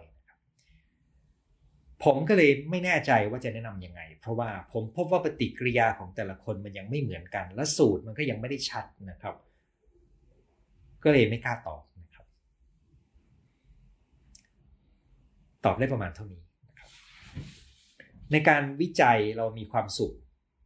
หรือเติมความน่าสนใจในชีวิตได้อย่างไรบ้าง ในการทำงานวิจัย เป็นคนไม่ชอบทำงานวิจัย เท่าที่วิเคราะห์พบว่าสาเหตุที่ไม่ชอบคือทัศนคติที่ติดลบ รู้สึกว่าอ่านหนังสือแล้วจับความไม่ได้ เขียนก็ลำบาก อาจารย์เป็นคนมีเป็นคนมีปัญหาด้านการอ่านการเขียนคือเป็น LD รักษา LD คือฝึก ตรงนี้เข้าใจก็อ่านไปฝึกฝนไป เหตุที่ต้องทำงานวิจัยเพราะมองว่าเราสามารถพิสูจน์ตัวเองได้ งานถึงแม้จะยาก แต่เราพยายามมันก็ผ่านไปได้ คือที่คุณเล่ามาผมสรุปความเข้าใจแบบนี้นะครับหนึ่งก็คือคุณเล่าว่าคุณมีปัญหา LD อยู่สองก็คือคุณเลือกที่จะทำงานวิจัยเพื่อพิสูจน์ตัวเอง แม้จะรู้สึกยาก แล้วคุณเชื่อว่าคุณจะผ่านไปได้สามคุณพบว่าการทำงานวิจัยคุณไม่ชอบ เพราะว่าอ่านแล้วจับความไม่ได้ แล้วคุณก็เลยอยากรู้ว่าจะเติมความน่าสนใจได้ยังไง เวลาที่เราเจอโจทย์แบบนี้นะครับ ผมอยากจะให้มองโจทย์เป็นโจทย์แบบประเภทลงลึกกับโจทย์แบบประเภทถอยมามองมุมกว้างนะครับ ถ้าเราจะถอยมามองมุมกว้างเนี่ย เราต้องถามว่าคุณมีทางเลือกในงานอะไรบ้าง นอกเหนือจากงานวิจัย ที่คุณอาจจะสามารถใช้จุดแข็งของคุณ ไปทำให้มันน่าสนุก เพราะว่างานที่ดีคืองานที่เราได้ใช้จุดแข็งของเราเป็นประจำอันนี้คือการถอยมาดู ต้องถามว่า สิ่งที่คุณทำอยู่ คุณได้ใช้จุดแข็งในชีวิตประจำวันมากน้อยเพียงใด ถ้าไม่เคยได้ใช้ คุณจะขยับขยายเพื่อไปทำงานที่คุณได้ใช้จุดแข็งของคุณ เพิ่มเติมได้อย่างไรนะครับ ตัวนั้นก็จะทำให้เรารู้สึกว่ามันสนุกขึ้น มีอะไรน่าสนใจขึ้น แต่ถ้าผมเข้าใจคุณไม่ผิด ดูเหมือนคุณเลือกงานที่ไม่ใช่จุดแข็งของคุณ เพราะคุณต้องการพิสูจน์ตัวเอง แต่มันทำให้คุณ ไม่มีความสุข ซึ่งนี่คือสิ่งที่คุณกำลังแลกอยู่คำถามของผมก็คือ มันคุ้มกับการแลกไหมนะครับ คราวนี้ถ้าคุ้มมันก็จะลงมาในรายละเอียดละว่า ถ้าคุณจะเจาะลึกตามคำถามที่คุณถามผมตอนแรกเลยว่า เออ ถ้าคุณยังยืนยันจะทำงานวิจัย คุณจะทํำยังไงได้บ้าง คุณก็อาจจะต้องหาวิธีชดเชยจุดอ่อนของคุณที่คุณอ่านและจับความไม่ได้ ด้วยวิธีใดวิธีหนึ่ง อันนี้ผมไม่มีข้อแนะนำ แต่บอกหลักการว่าเราก็ต้องหาวิธีชดเชยจุดอ่อนของเรา เพื่อไม่ให้มันมาบั่นทอนเรา จากนั้นเราต้องถามตัวเองด้วยว่า ในงานวิจัยเนี่ยเราจะใช้จุดแข็งของเราไปใส่ลงไปได้ยังไง เพื่อทำให้มันสนุกมากขึ้นครับนั้นมันก็เลยมีคำถาม มีวิธีคิดได้เหมือน 2 มุมมุมหนึ่งก็คือถอยมาแล้วดูว่าเรามีทางเลือกอื่นไหมสองคือถ้าคุณยืนยันจะดูทางเลือกนี้ แล้วรู้ว่าต้องแลกด้วยอะไร คุณจะทำมันให้ดีขึ้นได้ยังไง ชอบฟังคุณหมอได้ความรู้ประโยชน์นำไปใช้จริง เสียงฟังเย็นสบาย ไม่มีโฆษณาขั้น ขอบคุณครับ เออใน YouTube เนี่ยมันมีช่องให้เลือกครับว่า เราจะ monetize คลิปของเราไหมคำว่า monetize หมายความว่าเราจะอนุญาตให้มีการใส่โฆษณาเข้าไป เพื่อเราจะได้รับเงินค่าตอบแทนจากการที่มีโฆษณามาลงนะครับเออแต่ผมเลือกที่จะเฉพาะคลิปที่ทำทั้งหมดตอนนี้ที่มีนะครับ คลิปที่เป็นเรื่องไลฟ์แบบนี้ผมคลิกที่ปุ่มไม่รับเงินค่าโฆษณานะครับ ซึ่งก็ไม่รู้ว่าต่อให้รับจะได้มาสักเท่าไหร่เองเมื่อเทียบกับประโยชน์ที่คนจะฟังนะครับดังนั้นก็ขอบคุณที่คุณช่วยแจ้งว่า คุณไม่ถูกโฆษณาขวางนะครับ เพราะผมรู้แต่ว่าผมเลือกที่จะไม่เอาไม่เอาเงินรายได้จากโฆษณา ซึ่งก็เข้าใจว่ามันจะทำให้ไลฟ์นี้ไม่มีโฆษณาแทรกนะครับ แต่ผมไม่รู้ว่า YouTube จะมีระบบมาโฆษณาหัวท้ายได้ไหมอันนี้ยังไม่รู้เลยนะ อาจารย์มีความเห็นยังไงกับเอพิเจเนติกกับไบโอโลจีของความเชื่อ ที่พิสูจน์ว่าสิ่งแวดล้อมมีอิทธิพลมากกว่าจีนที่ส่งมาจากกรรมพันธุ์ ผมคิดว่ามันมีข้อมูลทั้งสองทางนะครับ และข้อมูลทั้งสองทางนี้เนี่ยการจะบอกว่าอันไหนมากกว่ากันเนี่ยผมไม่แน่ใจนะครับว่ามีคนกล้าสรุปแล้วนะครับ แต่บอกได้แต่ว่ามันมีข้อมูลได้ทั้งสองทาง ความหมายก็คือว่า กรรมพันธุ์ที่เราได้รับมาผ่านทางระบบชีวภาพ มันมีปฏิสัมพันธ์กับสิ่งแวดล้อมและประสบการณ์ชีวิตของเรา ดังนั้นกรรมพันธุ์จึงไม่ใช่ตัวกำหนดชะตากรรมของเราสัทีเดียว ต้องใช้คำว่าสัทีเดียวนะครับ เพราะมันไม่ได้ลบได้ร้อยเปอร์เซ็นต์เสมอไป คราวนี้ไอ้ตัวประสบการณ์ของเราเนี่ย มันก็ไปเชื่อมกับวิถีชีวิตและระบบความคิดความเชื่อ ดังนั้น เมื่อเราปรับระบบความคิดความเชื่อและวิถีชีวิต มันจึงส่งผลย้อนกลับมาที่ระบบชีวภาพ และระบบกรรมพันธุ์ของเราได้คำถามของท่านนี้เนี่ยเป็นคำถามที่ลงมาในเชิงวิชาการค่อนข้างลึก แต่เขาก็ถามว่า การที่มันมี epigenetic effect มันทำให้ NLP กลับมาน่าสนใจอีกครั้ง ข้อนี้ผมคิดว่าคุณด่วนสรุปไปหน่อยหนึ่งนะครับหนึ่งก็คือผมไม่ได้ขัดแย้งกับ NLP นะครับ ผมเคยเล่าให้ฟังแล้วว่า ผมพบผู้เขียน NLP บางคน ที่เขียนได้น่าสนใจมาก และผมเองใช้เทคนิคหนึ่งของเขานะครับหนึ่งเทคนิคที่ใช้ได้ผลดีมาก แต่การที่จะบอกว่าไอ้ปิดจีเนติกมี แล้วแปลว่าสกุลบำบัดนี้ดี น่าสนใจเนี่ยอันนี้ผมอยากจะให้คุณเปิดความเป็นไปได้ว่า มันเป็นไปได้ว่าเราสามารถปรับวิถีชีวิตของเรา ปรับระบบคิดของเรา ด้วยเครื่องมืออะไรก็ได้นะครับ ที่ต้องพิสูจน์ว่ามันได้ผลในการปรับวิถีชีวิต แล้วมันจะมีผลต่อระบบชีวภาพของเรา ถ้าพูดอย่างนี้ผมเชื่อนะครับว่ามันเป็นเช่นนั้น หมายความว่ายกตัวอย่างเช่น เรามีกรรมพันธุ์ของโรคเบาหวาน ไม่ได้แปลว่าเราต้องเป็นโรค ถ้าเราปรับประสบการณ์ เราจัดการความเครียด ปรับวิธีคิด จัดปรับไลฟ์สไตล์นะครับ เราก็อาจจะไม่ได้ป่วยเป็นโรคเบาหวานก็ได้ หรือถ้าป่วยเราก็อาจจะรักษาด้วยยาที่น้อยลงก็ได้ อันนี้อันนี้ผมคิดว่าหลักฐานเพียงพอครับ ตอบประมาณนี้แล้วกันนะครับ วันนี้แต่งตัวสวยค่ะ ปรับปรุงแต่งตัวเอง ให้มีชีวิตชีวาหายเครียดหายซึมเศร้าจากสภาพที่ทุกคนกำลังเจอ กักตัวนานเบื่อมาก ช่วงนี้อากาศกลับมาหนาว แต่โชคดีแสงแดดส่องทำให้เราไม่แย่ไปกว่าเดิม ไม่แน่ใจว่าอยู่ที่ไหนนะครับ แต่ว่าดีใจที่คุณได้รับแสงแดดนะครับ เมืองไทยตอนนี้ร้อนนะครับ ร้อนขึ้นเรื่อยๆนะ เวลานอนมีอาการกระตุกผวาเสียงกล้องเกิดจากอะไร การกระตุกอาจจะเกิดขึ้นได้จากหลายสาเหตุนะครับ เช่นคุณอาจจะมีอาการผวาเหมือนคุณคล้ายจะมีประสบการณ์ความฝันหรือความนึกคิดบางอย่าง แล้วมันกระตุกให้เราตกใจกลัวก็ได้ หรือขาคุณอาจจะมีโรคที่กระตุกก็ได้ผมมีคือจริง ๆ อาการขากระตุกเป็นหนึ่งในอาการนอนไม่หลับที่มีการเขียนเรียบเรียงไว้ แล้วมียารักษา นะครับ แต่นี่ต้องไปผ่านห้องตรวจปฏิบัติการการนอน ถึงจะรู้ เพราะมันต้องวัดขึ้นไฟฟ้าสมองประกอบด้วยนะครับ ผมมีผู้ป่วยที่เคยเป็นโรคไอกรนซึ่งทำให้สมองของเขาขาดออกซิเจนไป เขามีรอยเจาะคอด้วยนะครับ ตอนเด็ก แล้วช่วงที่สมองของเขาขาดออกซิเจนไป ก็ทำให้เขาเวลาที่นอนมันมีอาการกระตุกเหมือนจะชัก แต่มันเป็นการกระตุกเฉพาะจุด ซึ่งกรณีนี้เราก็ใช้ยาตัวเดียวกันเลย โรคเมื่อกี้นี้ โรคนอนและขากระตุก เพราะมันเป็นตัวที่ลดลดอาการชักได้ด้วยนะครับ เป็นยากันชักได้ด้วย แล้วก็เป็นยาช่วยให้หลับได้ด้วย ก็ทำให้ดีขึ้น กรณีของคุณเนี่ยข้อมูลเช่นนี้ผมบอกไม่ได้ว่าเกิดจากอะไรครับการจะรู้สาเหตุในอาการในว่าระหว่างนอนเนี่ยมันต้องแยกสภาวะโรคหลายอย่างนะครับ ถ้าคุณสงสัยนะครับ การซักประวัติในรายละเอียดเพิ่มเติมจะช่วยแยกแยะได้ ซึ่งขณะนี้เนี่ยก็จะมีได้ตั้งแต่ไปโดยไม่ต้องตรวจห้องปฏิบัติการ กลับไปโดยอาจจะสุกส่งตรวจทางห้องปฏิบัติการนะครับ หมอที่เกี่ยวข้องก็อาจจะเป็นพื้นๆก็เป็นหมออายุรแพทย์ ถ้าเขาพอจะรู้เรื่องนี้ ส่วนใหญ่ก็น่าจะพอรู้นะครับ จิตแพทย์จะรู้เรื่องการนอนและปัญหาการนอนนะครับ แล้วก็คนที่ทำห้องตรวจปฏิบัติการในเรื่องการนอนเนี่ยผมก็มาพบว่าหมอทางหูข้อจมูกก็เข้ามาเกี่ยวข้องด้วยนะครับในช่วงหลังโรงพยาบาลเอกชนหลายแห่งเปิดนะครับ ผมไม่ทราบคุณภาพแต่ละที่ คุณลองดูว่าคุณอยากจะไปเช็คแค่ไหน อาจจะพูดคุยเพื่อประเมิน แล้วค่อยตัดสินใจน่าจะดีที่สุดครับการเกษียณอายุก่อนราชการเป็นการเติมความน่าสนใจให้ชีวิตหรือไม่อาจารย์ประเวศสำหรับผมใช่เลยครับ ใช่มากๆครับ เพราะว่าตอนที่ผมตัดสินใจออกจากราชการก่อนก็เพราะว่า ผมรู้ว่าผมต้องอยู่อีกยาวมากนะครับ แล้วก็การอยู่อีกยาวมากเนี่ย เราต้องถามว่าหลังเกษียณเราตั้งใจจะทำอะไรครับ แล้วพอเราคิดว่าถ้าเรารอจนเกษียณตอนที่อายุ 60 แล้วเราจะรู้สึกคล้ายเราจะหมดสภาพอยู่เหมือนกันนะครับก็เลยคิดว่าช่วงช่วงที่เหลืออยู่ผมรู้สึกเหมือนกันว่างานความท้าทายมันลดลงลดลงตามเวลานะครับส่วนหนึ่งเป็นเพราะตำแหน่งที่ผมอยู่ก็มีส่วนนะครับ แต่ก็คิดว่าโชคดี เพราะว่าถ้าผมเดินสายบริหารเนี่ยมันจะมีความผูกพันที่ผมทิ้งไม่ได้ แล้วผมคงจะติดอยู่ตรงนั้น จนป่านนี้ก็ยังทำงานคงจะแก่งากเหมือนเพื่อนผม ที่ยังอยู่ในราชการอยู่ตอนนี้นะครับ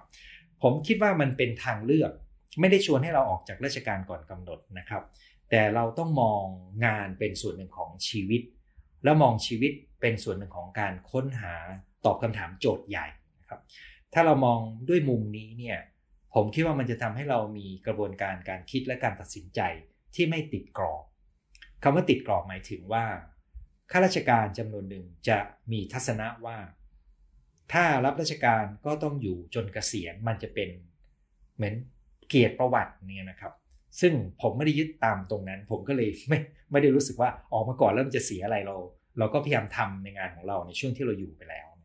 ตอบเกิน แต่ท่านนี้เนี่ยถ้าผมเข้าใจไม่ผิดนะครับพอดีเขาใส่หน้ากากแต่ว่าชื่อของเขาบอกว่าเขาเป็นรุ่นน้องที่เป็นผู้อำนวยการอยู่นะครับอย่าเพิ่งออกนะครับ เพราะว่ากรมสุขภาพจิตยังต้องการผู้บริหารช่วยดูแลกรมต่อไปนะครับ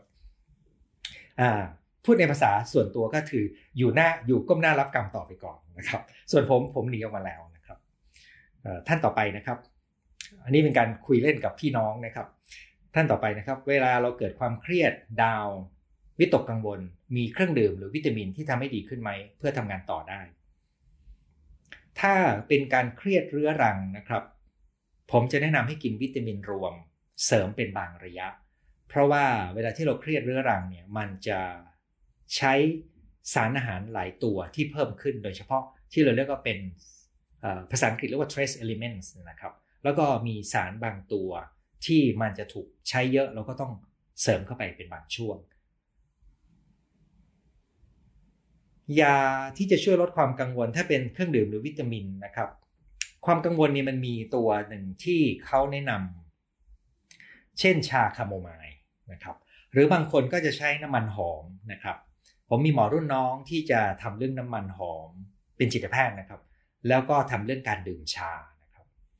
ส่วนวิตามินผมได้เรียนไปแล้วนะครับ ว่ากินวิตามินรวม หรือบางคนก็แนะนำให้กินวิตามิน B รวมนะครับ วิตามิน B รวมมันจะมีแต่วิตามินหลายตัว แต่ที่ผมใช้วิตามินรวมเนี่ย มันจะมีประเภทพวกสังกะสีนะครับแมกนีเซียมพวกนี้นะครับผมจำไม่ผิดนะครับ มันจะอยู่ในอยู่ในตระกูลที่ถูกใช้เยอะเวลาที่เราเครียดหรือรังครับ แล้วก็เครื่องดื่มในการทำให้เราสดชื่นขึ้นเนี่ยมันก็จะมีฤทธิ์กระตุ้นสมองได้นะครับ ก็จะเป็นกลุ่มชากาแฟช็อกโกแลตแต่ต้องระวังก็คือมันจะทำให้หลับได้ไม่ดี อันนี้คุณต้องดูความไวของคุณ สุดท้ายก็คือระวังเครื่องดื่มที่มีน้ำตาล คือมันทำให้เราสดชื่น แต่มันจะทำให้ระบบของเราเนี่ยแย่ลงในระยะยาว จริง ๆ มันจะทำให้เราง่วงเร็วขึ้นด้วย คือเราสดชื่นแล้วเราจะโหยน้ำตาลแล้วก็ง่วงเร็วขึ้นนะครับ คุณหมอค่ายาซึมเศร้า ส่งผลต่อสมองเสื่อมเร็วขึ้นไหม มีมีอยู่ตระกูลหนึ่งครับที่มีซึ่งรายละเอียดเรื่องนี้ผมอยากจะให้คุณปรึกษาหมอที่ดูแลคุณ ถ้าคุณกำลังใช้อยู่นะครับ ที่คุณหมอว่าอาการเริ่มโรคสมองเสื่อม พอจะเกินสักนิดได้ไหมกำลังสงสัยคุณแม่ ตื่นมาตอนเช้าอาบน้ำทานข้าวแล้วก็นอน ตื่นมาอีกทีคิดว่าวันใหม่อาบน้ำอีกรอบเป็นสมองเสื่อมหรืออัลไซเมอร์ได้ไหมคือมันจะเริ่มมีอาการเสื่อมลงของการรู้วันรู้รู้เวลา อันนี้เป็นอาการหนึ่งได้ ส่วนรายละเอียดอื่นเนี่ยในการจะตรวจเนี่ยมันมีเครื่องมือตัวหนึ่ง ซึ่งเวลาที่ผมจะตรวจคนว่ามีอาการสมองเสื่อมไหมเนี่ยผมจะดาวน์โหลด test ตัวนี้ มาจากในอินเทอร์เน็ตนะครับ แล้วผมก็จะเอามาให้คนไข้ทำดู เนื่องจากมันต้องเข้าใจวิธีใช้ test ตัวนี้นะครับ ผมแนะนำว่าถ้าคุณอยากรู้เนี่ยให้ปรึกษา เพื่อให้เขาเพื่อให้หมอหรือคนที่รู้วิธีใช้ ซึ่งบางคลินิกเขาจะให้พยาบาลเป็นคนประเมินนะครับ แล้วรู้คะแนนเราจะรู้ว่าความสามารถของสมองของเขาในแต่ละด้านเนี่ยยังดีอยู่ไหมนะครับ อ๋อนี่พูดถึงญาติคุณแม่นะครับ พูดถึงคุณแม่ว่าชอบพูดว่าเป็นภาระไม่อยากอยู่นะครับ ผมคิดว่าเขารู้สึกเป็นภาระแล้วเขาอาจจะรู้สึกกำลังมีความทุกข์บางอย่าง แล้วก็มีความเศร้าได้ด้วยนะครับ ดังนั้นผมคิดว่านอกจากโรคสมองเสื่อมที่คุณสงสัยเนี่ยควรจะแยกโรคซึมเศร้า ซึ่งมีอาการคล้ายกันได้ในผู้สูงอายุนะครับ ในบางกรณีมันมีคู่กันด้วยนะครับ แม้แต่แม่ผมเองเนี่ย ผมยังแยกยากเลยนะครับ ต้องสังเกตอยู่เรื่อยๆ ถึงจะเริ่มจับทางได้การสอนปรับได้สนุกมีลูกเล่นส่งผ่านถึงผู้เรียนได้จริง อันนี้คือคุณครูอีกท่านหนึ่งนะครับ ขอบคุณค่ะฝันดีค่ะ ชอบวาดรูปมากค่ะ ลูกชอบเรียนนอกระบบพ่อลูกบอกว่าเขารู้สึกได้แสดงความคิดเห็นและสนุกกับการสอนของครู เขาไม่อยากให้ถึงวันจันทร์ เขาไม่อยากให้ถึงวันจันทร์หมายความว่า เขาไม่ชอบไปเรียนในระบบ และเขาชอบเรียนนอกระบบนะครับตัวนี้เป็นข้อจำกัดของระบบการศึกษานะครับ ผมไม่รู้จะแนะนำยังไง เพราะว่ามันเป็นมันเป็นเหมือนมีกล่องครอบวิธีคิดอยู่ในนั้น อย่างไรก็ตามผมต้องย้ำว่าผมเคยมีโอกาสเจอครูดีๆ ที่มีความสร้างสรรค์อยู่นะครับ แล้วก็เขาจะใส่ลูกเล่นเข้าไปแต่ว่าถ้าถูกบังคับด้วยเนื้อแล้วก็การทำรายงาน ซึ่งเป็นระบบที่จะต้อง กำหนดคุณภาพและถูกตรวจสอบคุณภาพด้วยเอกสารเนี่ยระบบนี้ทำให้ครูยิ่งไม่เหลือเวลานะครับ ผมเข้าใจว่าตอนนี้มีการปรับตัวนี้บ้างแล้วนะครับ ช่วงนี้หนูดาวบ่อยๆ เฟลกับตัวเองตลอด คือความรู้สึกดาวซึ่งหมายถึงความรู้สึกจิตตก ความรู้สึกล้มเหลวเนี่ยมันเป็นสิ่งที่สัมพันธ์กันกับกระบวนการคิดและสิ่งที่เกิดขึ้นในชีวิต ซึ่งในเรื่องนี้ผมเคยพูดในรายละเอียดพอสมควร เช่นหัวข้อว่าจิตตกดึงขึ้นได้อย่างไร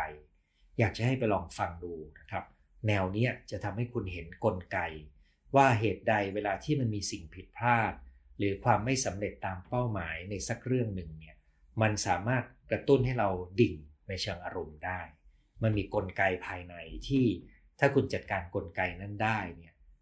ความผิดพลาดความไม่สำเร็จ มันก็คือความผิดพลาดที่เป็นบทเรียนที่เปลี่ยนแปลงได้ให้ดีขึ้นได้ แต่ถ้าคุณไม่ตระหนักในกลไกทางจิต ความผิดพลาดก็จะดึงจิตใจของคุณให้ลงดิ่งลงได้นะครับดังนั้นตัวนี้ก็คือการรู้ทันกลไกนั้น ซึ่งอยากจะชวนไปฟัง จิตตกดึงขึ้นได้อย่างไร แล้วมีอีกหลายตอนที่เป็นแนวนี้นะครับ ท่านต่อไปนะครับกำลังนั่งรับแสงแดดดูดอกไม้ที่เบ่งบาน เพลิดเพลิน ผ่อนคลาย เสียอย่างเดียวมีโรคนอนไม่หลับรบกวนมาตลอด ไม่อยากให้มีเวลากลางคืน มีคนเคยบอกว่าผมเป็นคนโชคดีคนหนึ่งที่หลับง่ายนะครับ ซึ่งจริงๆก็ง่ายพอสมควรแต่ไม่ได้ง่ายถึงที่สุดนะครับ แต่ผมคิดว่าคุณน่าจะต้องจัดการเรื่องการนอนไม่หลับครับ กรุณาไปดูไลฟ์ที่พูดเรื่องของคุณภาพการนอนนะครับ ผมเคยพูดเรื่องการเติมคุณภาพการนอนในท่ามกลางวิกฤตโควิดหรือไงนะครับ ประมาณสักครึ่งปีมาแล้วนะครับติดตามอาจารย์มานานตอนนี้ได้อยู่กับธรรมชาติได้ทำงานเด็กๆที่รัก ที่รักเป็นรายได้เสริมพออยู่พอกินพอประมาณนะครับยินดีด้วยครับน่าอิจฉานะครับ แม่สีก็แฟนพันธ์แท้ของหมอ แม่ลีโอเคครับ ขอบคุณคุณหมอที่ไม่รับโฆษณาครับ การเจริญสติในชีวิตประจำวันทำให้การใช้ชีวิตมีความสุขมากขึ้นจริง ๆ ยินดีด้วยครับ ขอบคุณมากค่ะ ได้คำตอบชอบวิธีการตอบของอาจารย์มาก ชวนคิดมุมมองในประเด็นที่น่าสนใจ ถ้าไม่เคยใช้อย่าลองเลย เพราะเกิดขึ้นกับตัวเองมันทรมานมาก ผลข้างเคียงคิดว่าตัวเองจะตาย ประสาทควบคุมไม่ได้ เข้าใจว่าเป็นการพูดถึงเรื่องกัญชานะครับ ที่ใช้เพราะมีปัญหานอน ปัญหาการนอนหลับคิดว่ามันจะช่วย ขนาดต้มแบบชงชา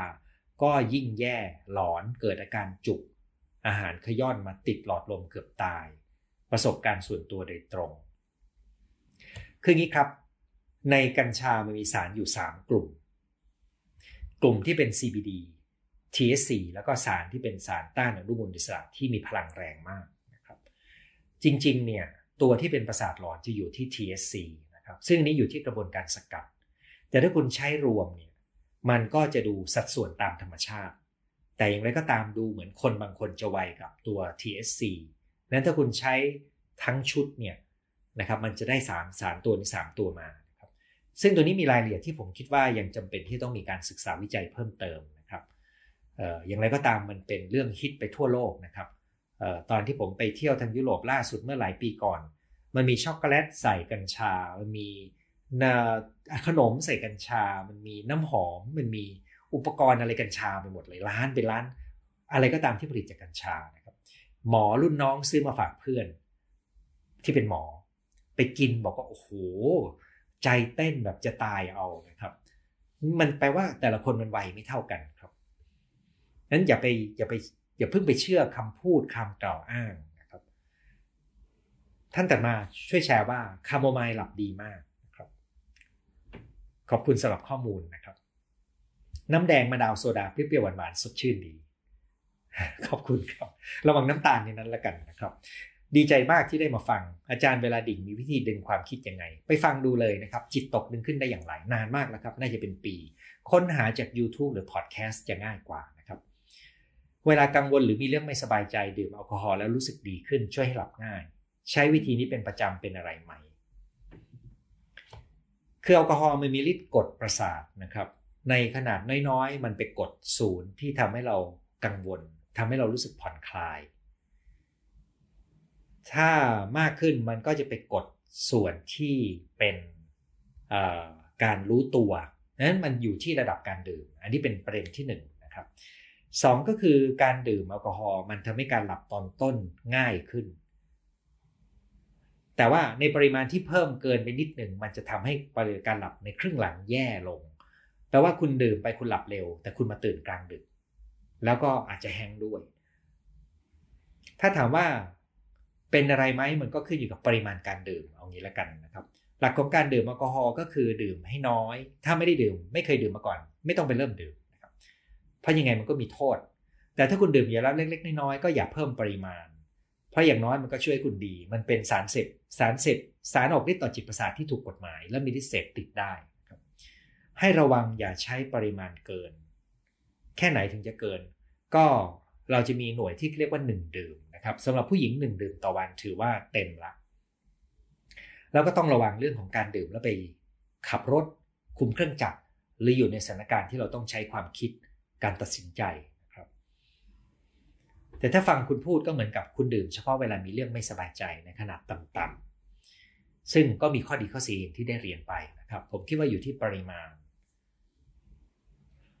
ท่านถัดมานะครับ วันนี้เป็นวันแรกที่ทันคุณหมอไลฟ์ช่วงก่อนหน้านี้รู้สึกเฟลไม่แน่ใจว่าทำไมความสนใจในเรื่องเดิมๆน้อยลงเบื่อโฟกัสแย่มาก ตอนนี้เบาลงขอเคล็ดลับการปรับตัว ผมยังเชื่อว่าความรู้สึกเฟลเนี่ยมันเป็นส่วนผสมระหว่างความคาดหวังที่เรามีกับตัวเอง สิ่งที่เกิดขึ้นจากการพยายามของคุณ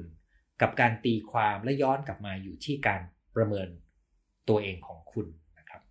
นั้นเวลาที่คุณรู้สึกแย่กับตัวเองเนี่ยมันก็ทำให้พลังงานในตัวเรามันตกลง มันอาจจะทำให้คุณไม่อยากลอง เพราะคุณไม่ชอบประสบการณ์ของความล้มเหลวนะครับ นั่นเป็นเหตุที่คุณเล่าว่าคุณเบื่อนะครับดังนั้นถ้าคุณดีขึ้นบ้างแล้วนะครับเคล็ดลับในการปรับตัวที่ผมอยากจะแนะนำก็แบ่งเป็นชั้นๆชั้นแรกก็ยังคงเป็นเรื่องของกินนอนออกกำลังกาย ความสุขอย่างง่าย เพื่อนฝูงที่ไว้ใจนะครับ